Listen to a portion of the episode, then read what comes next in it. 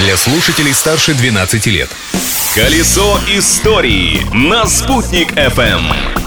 Всем большой солнечный привет! На связи Юлия Санбердина. Сегодня 2 мая, и следующие пару минут предлагаю уделить внимание истории этого дня. События дня.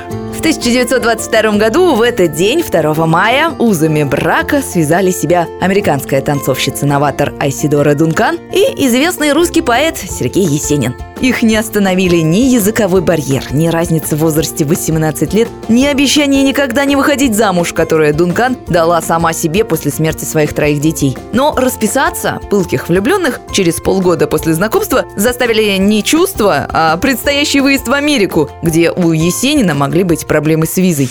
Личность дня. А 2 мая 1940 года у нас в Уфе родилась сценарист, кинодраматург и писатель Роза Усманова. Помните эту серию юмористического киножурнала «Яралаш»? Витька, представляешь, у меня скворец по-английски заговорил Как что, скворец? Ты только послушай Да что ты заладила, I'm sorry, да, I'm sorry How are you, little dogs, little dogs, run?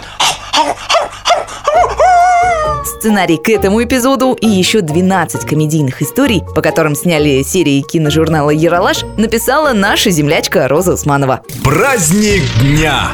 Доставайте куличи и крашеные яйца. Главный христианский праздник Пасха отмечается сегодня. Светлое Христово воскресенье – это центр всей библейской истории. Христианская церковь празднует его уже более двух тысяч лет. В этот день рекомендуется совершать добрые дела и помогать нуждающимся. Главное делать это бескорыстно. В Пасху запрещено грустить и ссориться, но можно сыграть с детьми в веселую игру. Предложите ребенку найти и собрать в корзинку спрятанные в разных уголках дома крашеные яички.